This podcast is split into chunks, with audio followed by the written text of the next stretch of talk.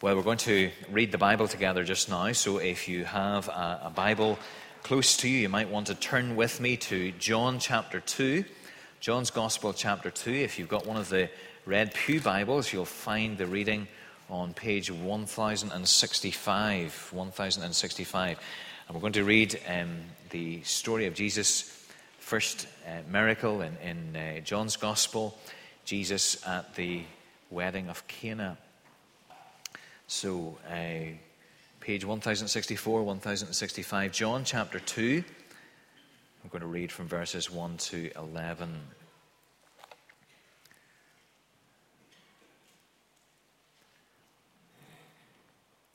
John 2, 1 to 11. This is the Word of God. On the third day, a wedding took place at Cana in Galilee. Jesus' mother was there, and Jesus and his disciples had also been invited to the wedding. When the wine was gone, Jesus' mother said to him, They have no more wine. Dear woman, why do you involve me? Jesus replied, My time has not yet come. His mother said to the servants, Do whatever he tells you. Nearby stood six stone water jars, the kind used by the Jews for ceremonial washing, each holding from 20 to 30 gallons. Jesus said to the servants, Fill the jars with water. So they filled them to the brim. Then Jesus told them, Now draw some out and take it to the master of the banquet. They did so, and the master of the banquet tasted the water that had been turned into wine. He did not realize where it had come from, though the servants who had drawn the water knew.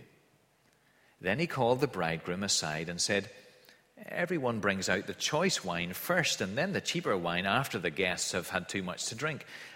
But you have saved the best till now. This, the first of his miraculous signs, Jesus performed at Cana in Galilee. He thus revealed his glory and his disciples put their faith in him. Amen. We trust that God will bless to us this reading from his word. Well, it's lovely to be together in church this evening. If you have a Bible with you, please do open it to John chapter 2, that passage that we read together earlier. One of the things that we really encourage folks to do here in Hill Street is to open the Bible as a sermon has been preach so that you can follow along for yourself to make sure that what we're saying is here. So please do open it to John chapter 2. We're right in the middle of summer, which means that we're right in the middle of wedding season, aren't we? Maybe you've been to a wedding this summer, or you're looking forward to one that's coming up in the year, or maybe you're celebrating a wedding anniversary at this time of year. Weddings can be such great occasions, can't they? They're times to celebrate with friends and family. Everyone gets dressed up and makes an effort to look half respectable. More often than not, everybody eats far too much food. There tends to be dancing too, but at that stage, I'm done. I'm looking to sneak off for a seat somewhere, not enjoying the dancing that much. In Jesus' culture, weddings were a big deal as well. And part of the reason why I love this story and why I think it's such a great story is because I think it gives us a little bit of an insight into Jesus' humanity. It gives us a glimpse into what he was like as a person. It seems as though he enjoyed celebrating in the wedding festiv- festivities, hanging around with ordinary people, celebrating, eating lots of food, generally just having a good time. But I want us to think this evening about why this story is here. Why does John feel the need to include it in his gospel? In fact, why does Jesus do this miracle at all? What's going on, and what does it mean, if anything, for us today? I mean, think about it. This seems like a pretty weird thing to do as your first miracle, doesn't it? If you were coming to save the world and hope that people might trust and believe in you, then you would want to make a pretty big statement with your first miracle. And this does to some extent, but it still seems a little less impressive than, say, feeding 5,000 people or calming a storm or even raising someone from the dead. Why not start with a miracle like that? Why start by lifting a dying party to incredible new heights by turning water into wine? Well, before we can answer some of those questions, we must say a word about why we can have confidence that this miracle really happened. It is perhaps one of the most famous miracles that Jesus performed, but it's also one of the miracles that people are hugely skeptical about. Many people doubt that something like this could have actually really happened. Reynolds Price was an American poet and author and professor of English literature. He wrote a book called The Three Gospels. It's a, a, literary analysis of two of the New Testament accounts of Jesus' life Mark's Gospel and John's Gospel. And then he also retells both of those Gospels in the book in his own words. And when talking about John's Gospel and this particular part of John's Gospel in particular, he's been very helpful for me. Essentially, he argues that if you were just looking to make the story and mission of Jesus up, if it was all a fictional masterpiece intended to deceive the masses, then why on earth would you begin like this? He argues that John, the author of this gospel, was convinced of the reality of this miracle, and so records it for us from the perspective of an eyewitness. Reynolds Price is very critical of the idea that John was just making all of this up as some sort of fanciful or symbolic story. Here's a direct quote. He writes Why invent for the inaugural sign of Jesus' great career a miraculous solution to a mere social oversight?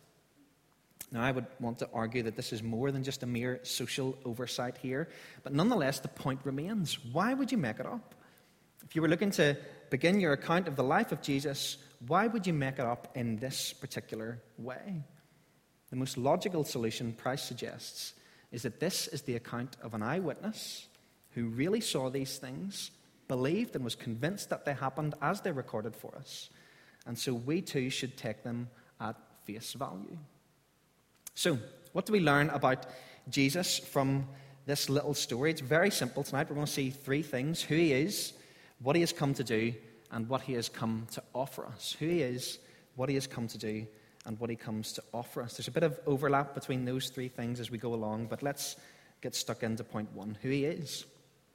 In performing this miracle and saving this wedding, Jesus does something here that only God could do. His turning of water into wine isn't some magician's trick. He's not there to provide the evening entertainment at the wedding. He is doing something that only God can do. But of course, he's doing more than that. You see, you have to understand that the master of the banquet was the person who was in charge of this whole wedding feast. He was the one who was meant to make sure that everything was running smoothly. He was the one who was responsible for serving the correct wine at the proper time. Really, it was his job to make the party great. And in verses 9 and 10 of the passage, he is the one who is most impressed with the wine that Jesus has produced. And so, one of the things we're meant to see here is that in rescuing this party and in turning this water into the finest wine at the feast, Jesus is saying something incredibly important about himself. He is really saying that he is the ultimate master of the banquet. He is really saying that he is Lord of the greatest feast that there will ever be. What he's doing here is actually giving us a foretaste in this miracle of what he will ultimately one day accomplish. He will bring about the greatest feast and the most joyful wedding party ever. One of the things that John wants us to understand from this account is that Jesus has come to bring us joy. Jesus has come to bring us joy. Sometimes we can lose sight of that very easily because life can be full of so many difficulties and so little joy. But Christianity teaches that Jesus has come to bring joy. And that one of the things that ought to mark us out as his people is that we know something of that deep joy that he has come to bring.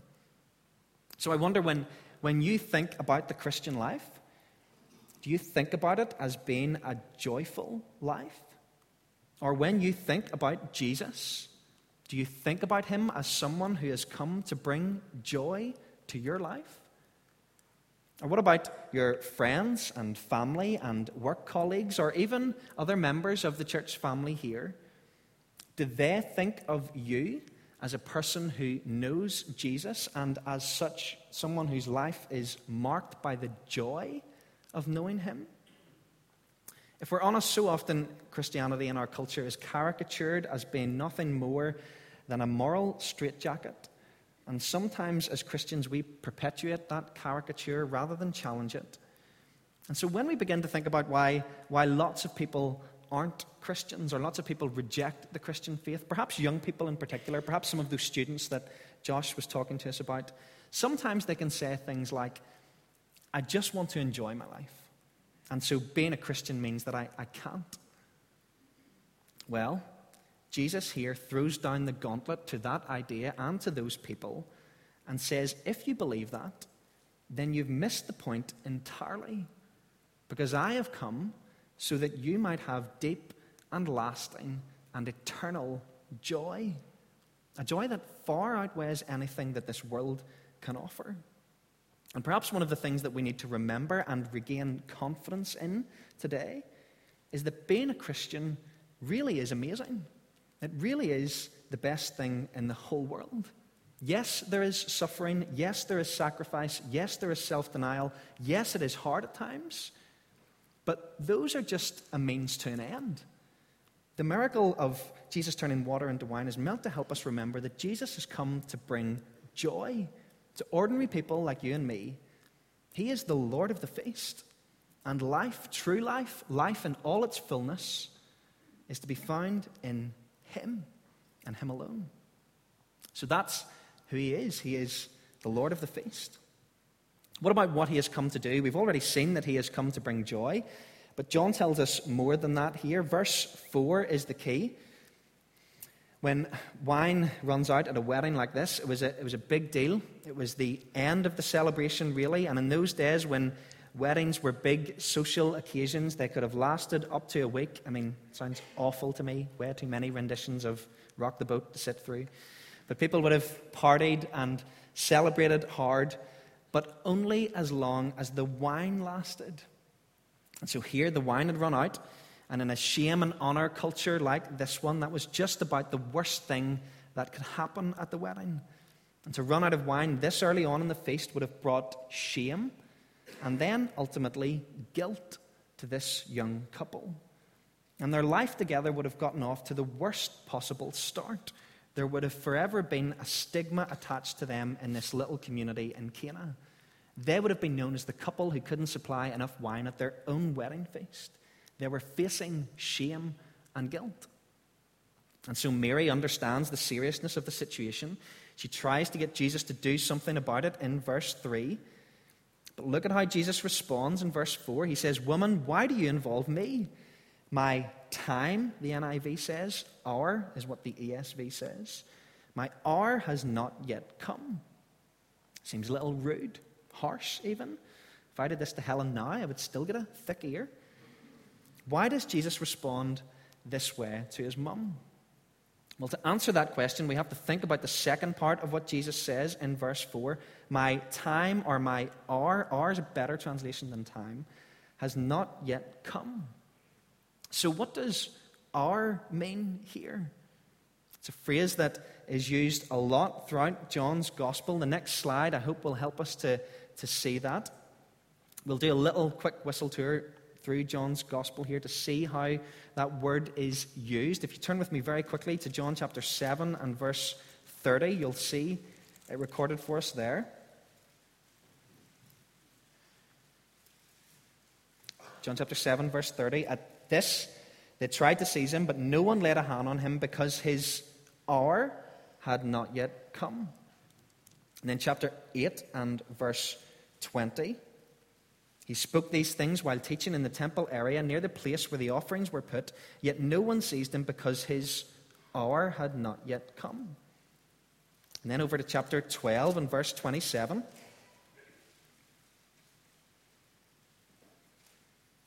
These are the words of Jesus. Now my heart is troubled, and what shall I say? Father, save me from this hour. No, it was for this very reason that I came to this are. And then, chapter 13 and verse 1, where Jesus is washing the feet of his disciples, John tells us it was just before the Passover feast. Jesus knew that the hour had come for him to leave this world and to go to the Father. And then, lastly, in chapter 17, when Jesus is praying for himself, he says, Father, the hour has come. Glorify your Son, that your Son may glorify you. It's repeated consistently throughout John's Gospel. So, what does it mean? Jesus' hour means his death. And so, when Jesus says his hour has not yet come here in John chapter 2, he is saying that the time for him to die has not yet come. And so, even here in his very first miracle in John's Gospel, he is thinking about his death. So, back to the dilemma of this young couple. They're facing shame and guilt. Mary comes to Jesus, says, Jesus, they're going to run out of wine. Son, you've got to do something about this. Jesus says, Woman, why are you telling me this? It's not yet time for me to die. Still seems like a very strange response. What's going on here?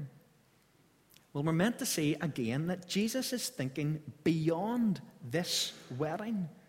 He is thinking beyond this immediate, embarrassing situation. He is seeing past even the pleas of his mother. He is thinking about something much, much bigger than just this wedding. In fact, Jesus here is thinking about his own wedding. Maybe you're thinking, well, who did Jesus marry? When was his wedding? I don't remember learning about that in Sunday school. Well, the wedding that Jesus is thinking about here is an altogether different kind of wedding. It's the wedding described for us in Revelation chapter 19, the marriage of Jesus and his bride, the church, the marriage supper of the Lamb. And so, here at this wedding in this little village, Jesus is thinking about a much bigger picture than everyone else. He is thinking about how one day he will deal with the shame and guilt of his own bride.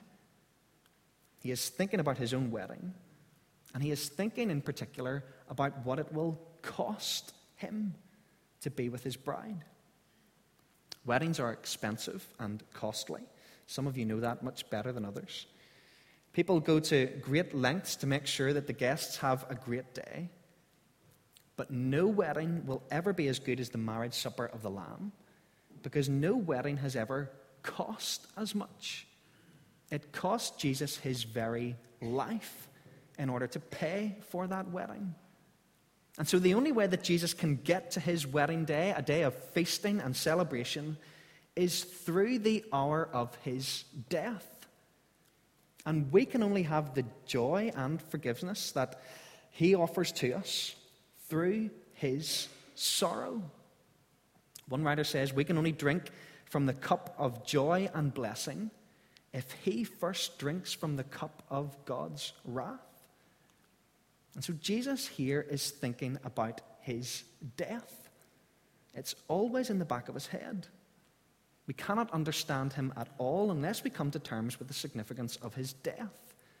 Even here, in the middle of a wedding, at the beginning of his ministry, as he announces himself on the public stage, he is thinking about his own death. So, why does that matter for us? Well, it means that we cannot just have Jesus as a mere example to follow and ignore the significance of his death. Some people might reject lots of the, the doctrine of Christianity. Increasingly, it has become trendy to reject doctrine and say things like, let's just live like Jesus lived or love like Jesus loved. Let's just imitate his life, but forget all of the awkward stuff about him coming to die for sins, etc. Let's just park the fact that that in itself is something of a doctrinal position to take. But to think like that is to misunderstand Jesus entirely. Why? Because Jesus did not come primarily to live, he came primarily to die.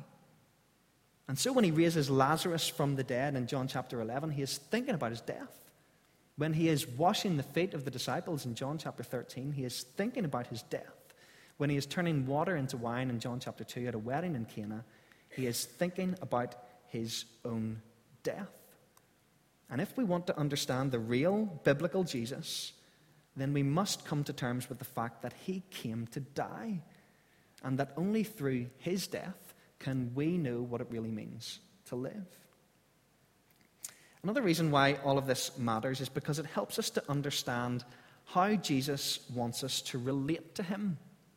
Let me ask you if you're a Christian here tonight, what do you think of when you think about your relationship with Jesus? How do you feel as though you're supposed to relate to him? See, Jesus doesn't just want to relate to us like a school teacher to a pupil, or even primarily like a father to a child. Jesus wants to relate to us like a groom to a bride, a husband to a wife. That is the level of intimacy that Jesus wants to have with us. We are his bride, the church. We are in union with him. We are covenantally bound to him. We are joined with him, for better or for worse. This is what Jesus has come to do. He has come to be with his bride. He has come to make it possible for us to relate to him as a lover relates to their beloved. That is the intimacy of the relationship that Jesus wants with us. And so that leads us then to, to think about our final point. What is it that Jesus has come to offer? We've already seen that he comes to bring us joy, that he comes to bring us intimate relationship with himself. There's one other thing that I want us to see from this miracle about what Jesus has come to offer. Whenever you, you go to a wedding and you arrive at the hotel or the wedding venue after the ceremony, one of the first things that you look for is the table list, isn't it? It's at that point you get to see what the bride and groom really think of you. And at that moment, you decide if you've spent too much or too little on their wedding present. Generally, of course, it's the bride and groom who sit at the, the top table with their bridal party. Then it's close family who occupy those prominent tables. They can see and hear everything that's going on. And by the time you get down to the tables with the double digits, those are the people who have just about made the cut and you want them well out of sight whenever you're doing the speeches. A few years ago, Linda and I watched, watched a film. It's a film, a really random, not very well known film called Table 19. And the whole plot of the movie is based around these guests. There's a picture of them on the screen who were invited to a wedding, but only really out of politeness. And if truth be told, they ought to have known not to have showed up to the wedding. They're fobbed away off to the back of the room at table 19. None of them know each other or anyone else there. And as the film unfolds, it is just one awkward and boring conversation after another. Whenever you go to a wedding, no one wants to be at table 19. No one wants to spend the whole day making small talk with people that they don't know and trying to impress people that they don't even like. Let me tell you, if you're a Christian, then you will be at the wedding supper of the Lamb, the greatest of all wedding feasts and you won't be stuck way out of the way at table 19. What Jesus offers us is a seat right at the very top table. What is Christianity?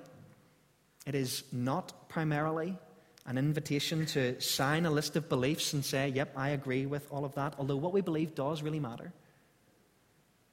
It is not primarily an invitation to obey a set of rules and regulation although the rules and regulations of the Bible do really matter.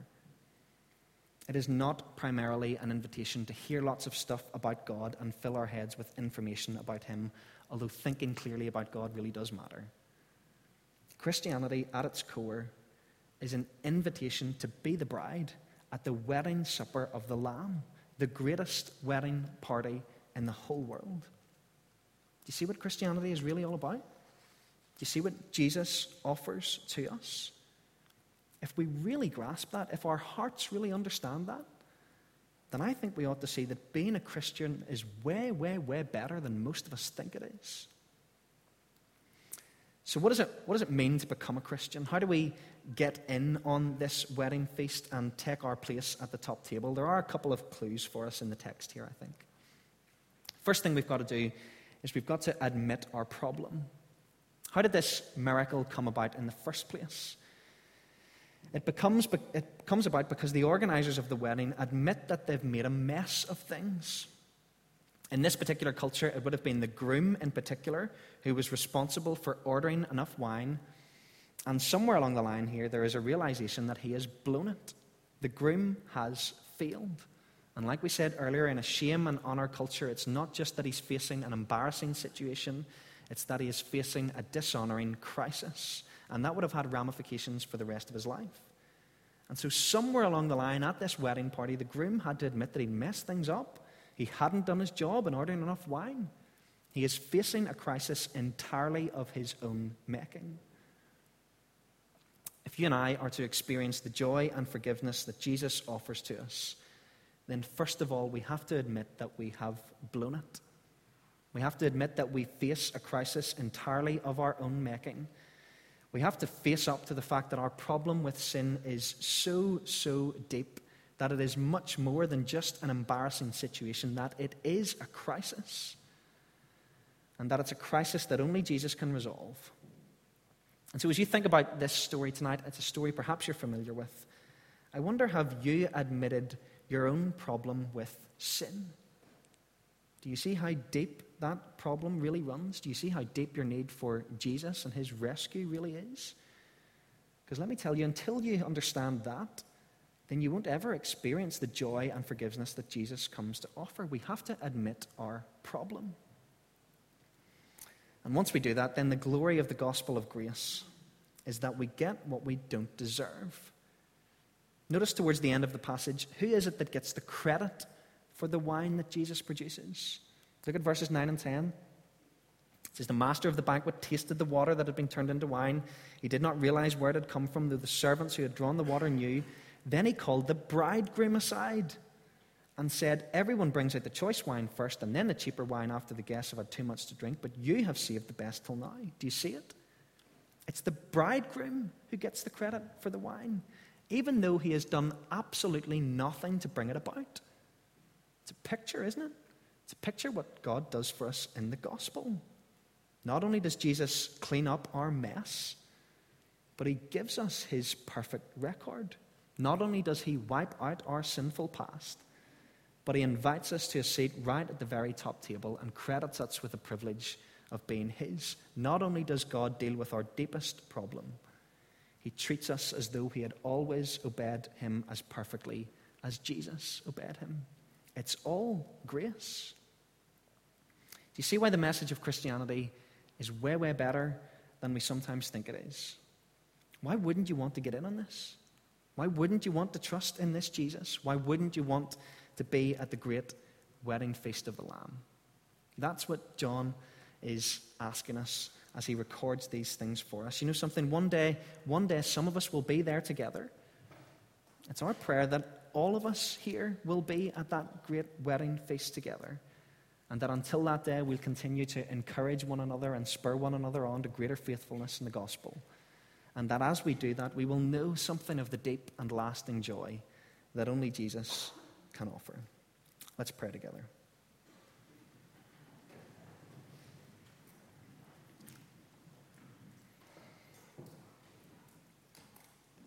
Father, we thank you that we have this story recorded for us so clearly that it helps us to understand more of who you are and what you have come to do and what you've come to offer us. Father, we confess this evening that in much of our Christian experience, we, we don't know enough of the joy of the Lord or we don't make enough of the joy of the Lord. And so we ask this evening that you will refresh us in our hearts, that you will help us to see again just how amazing it is to be a Christian, that we will be marked by joy, that Others, when they see us and meet us and listen to us and engage with us, will know that we have met with Jesus and have been changed by him. Father, we pray that you will help us to live with that great wedding feast of the Lamb in mind. And that because we have that at the very forefronts of our mind, we will live our lives here for you faithfully and looking to honor you and bring you glory. Help us with this as we do this this week, we pray. In Jesus' name. Amen.